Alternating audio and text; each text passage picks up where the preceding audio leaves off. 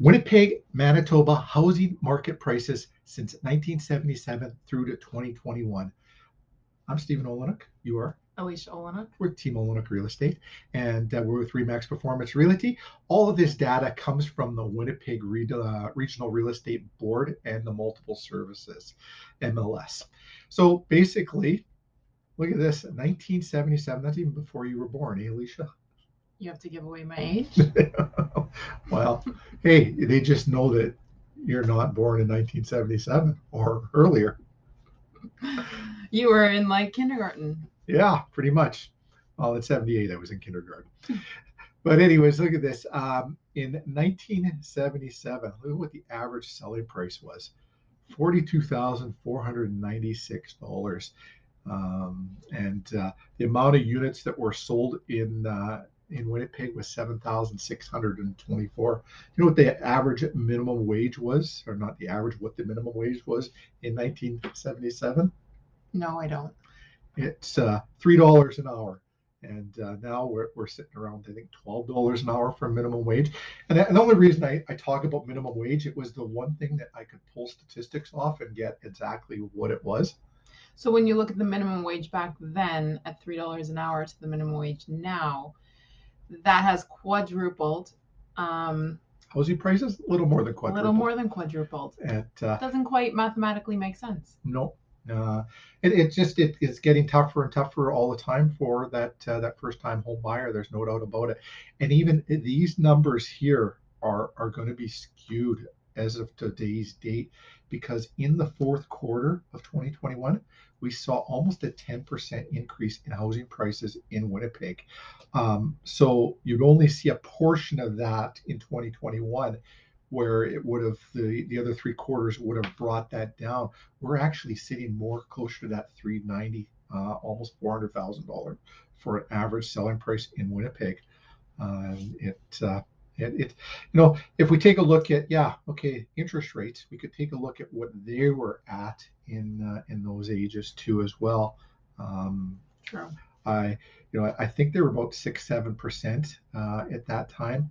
And then, but when you got into that 1980, 81 area, 82, they hit that 20, they were in the 20% range. I look at the next highest range of when interest rates were the highest again was in around 2000, 1999. They were in that 8, 9% area. And that was when I had my good fortune of buying my first house. So uh, I, I, missed out on the 20% ages, but I got the, the 8, 9% area. And uh, like a fool, I, I, listened to a mortgage broker that wasn't a great one. And that's why we've got a great one that we refer to people. And, you know, they had me lock in because, oh, mortgage rates are just going to keep going up.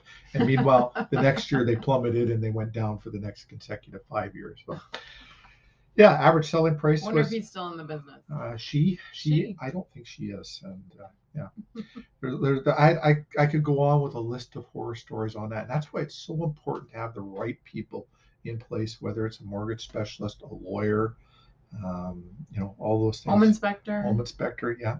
Um, well, you have yourself a good lawyer, a good, good home inspector, and that's not for life, but for real estate. Let's go for life.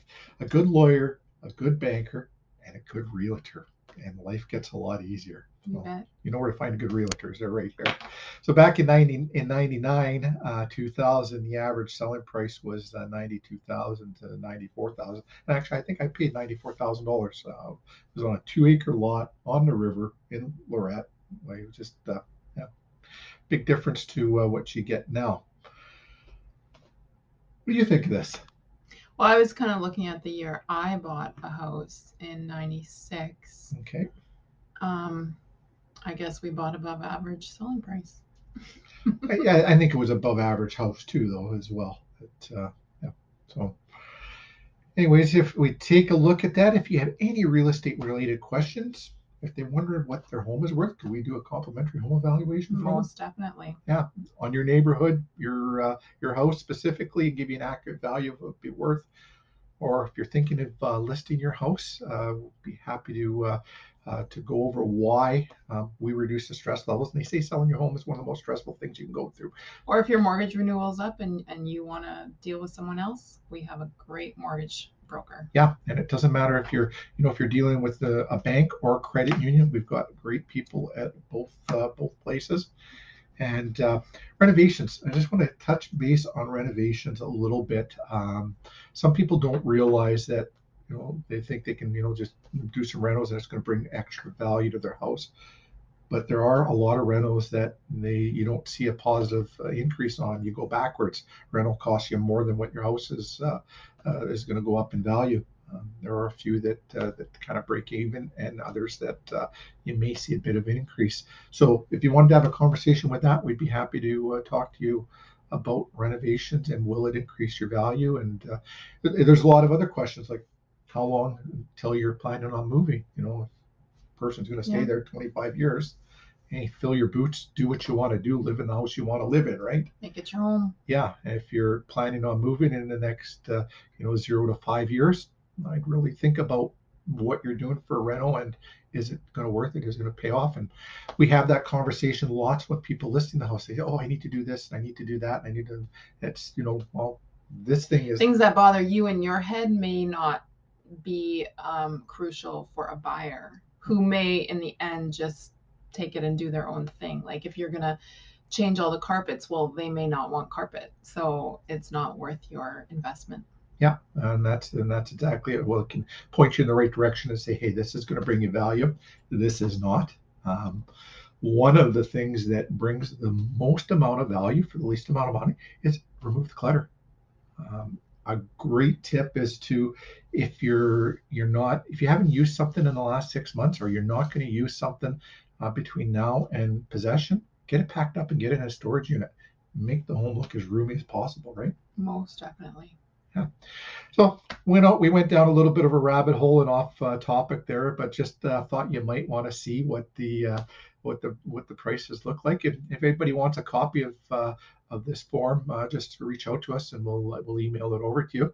Other than that, uh, you know, any real, real estate related questions, reach out to us. We love chatting. We love talking all things real estate. I love talking more than she does, as you can see. And uh, yeah, have yourselves a wonderful day. Yeah, have a great day.